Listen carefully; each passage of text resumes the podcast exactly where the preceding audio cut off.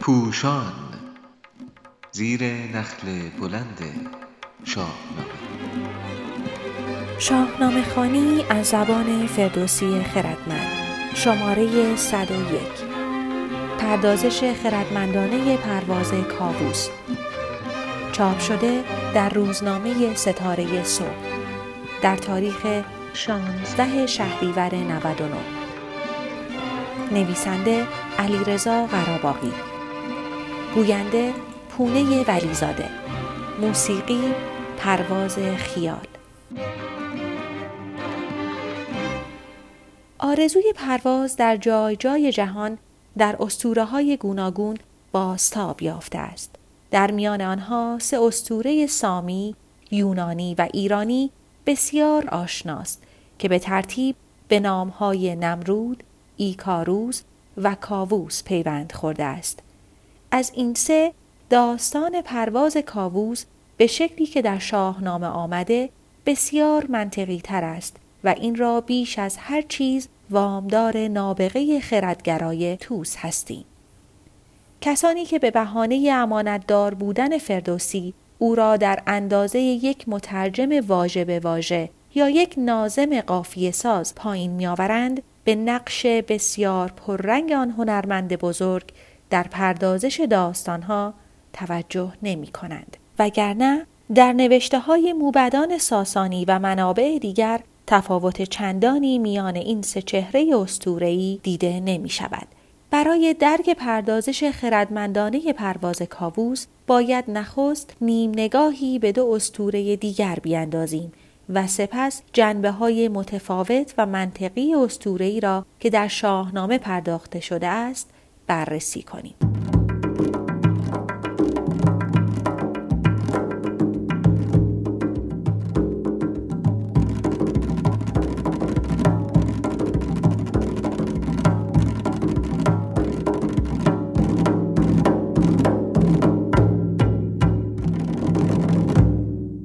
یک نمرود.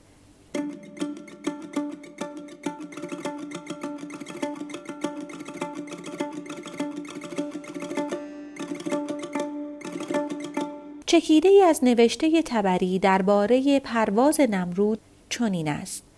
بفرمود تا صندوقی بساختند و آن صندوق را دو در بساخت یکی زیر و یکی از زبر.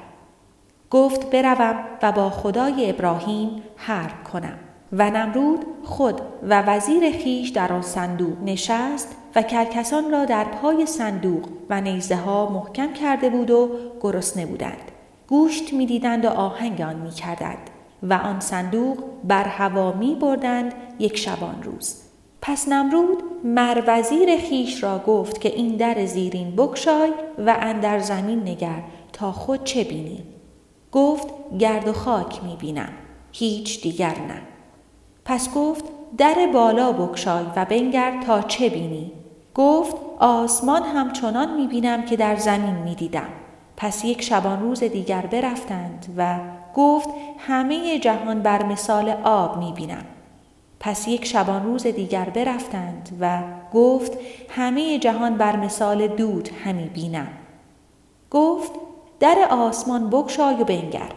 گفت همچنان می‌بینم. پس نمرود بترسید و تیری دو سه گشاده کرد.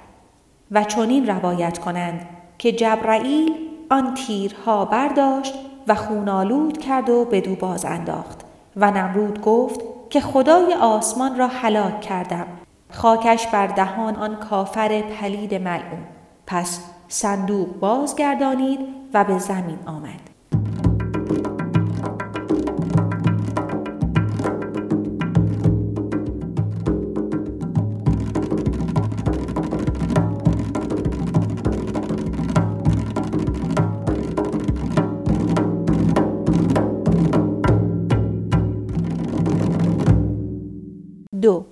ایکاروس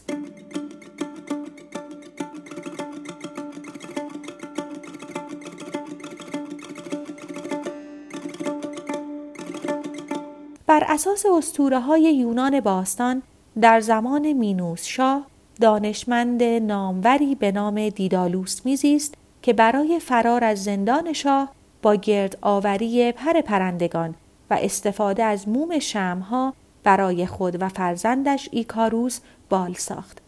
ایکاروس در پرواز خود به هشدار پدر گوش نداد و تا آنجا بالا رفت که موم بالهایش با نزدیک شدن به خورشید ذوب شد و سقوط کرد.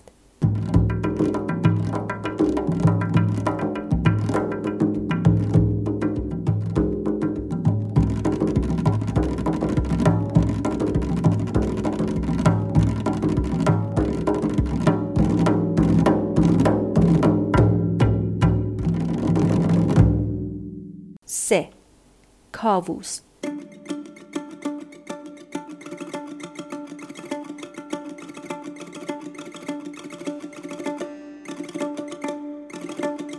در پردازش خردمندانه فردوسی پرواز کاووس نه برای جنگ با خدا بلکه برای شناخت شب و روز و دستیابی به راز طبیعت انجام می شود که تا ماه و خورشید را بنگرد ستاره یکایک همه بشمرد. او با این پرسش آغاز می کند که تا چون شود بی پرند در هوا و سپس به پژوهش می پردازد. زدانندگان پس بپرسید شاه که از این خاک چند است تا چرخ ما؟ ستاره شمر گفت و خسرو شنید یکی کژ ناخوب چاره گزید. فردوسی بزرگ نه تنها به آرزوی پرواز خورده نمی‌گیرد بلکه آشکارا به انسان می‌گوید که ز بهر تو باید سپهر و زمین دانای توس تنها چاره و راهی را که اندیشیده شده است یعنی پرواز با عقابها را ناخوب می‌داند با این همه پرورش جوجه ها نشان می دهد که حتی این پرواز نیز به سالها زمین چینی نیاز دارد. تفاوت خردمندانه دیگر آن است که نخستین پرواز انسان به فضا در استوره کاووس برخلاف نمرود و ایکاروس و آنچه در دین کرد نوشته شده است یک نفره است در اندازه اوج گرفتن نیز پرواز نمرود سه روز به درازا می کشد. ایکاروس تا نزدیک خورشید می رسد ولی کاووس در پردازش فردوسی خردگرا برخلاف سعالبی بالهایش نمی سوزد و حتی از ابر هم فراتر نمی رود. چو با مرغ پرنده نیرو نماند قمی گشت و پرها به خی در نشاند. نگونسار گشتند ابر سیاه کشان از هوا نیزه و تخت شاه. در فرود نیز استوره کاووس تا جای ممکن منطقی است. در شاهنامه گرچه می‌خوانیم سوی بیشه شیر چین آمدند به آمل به روی زمین آمدند. ولی هم در اندرز گردیه به بهرام چوبین از ساری سخن می رود و هم گشتاسب درباره این فرود به اسفندیار می‌گوید همی به آسمان شد به پر عقاب به زاری به ساری فتاد اندراب.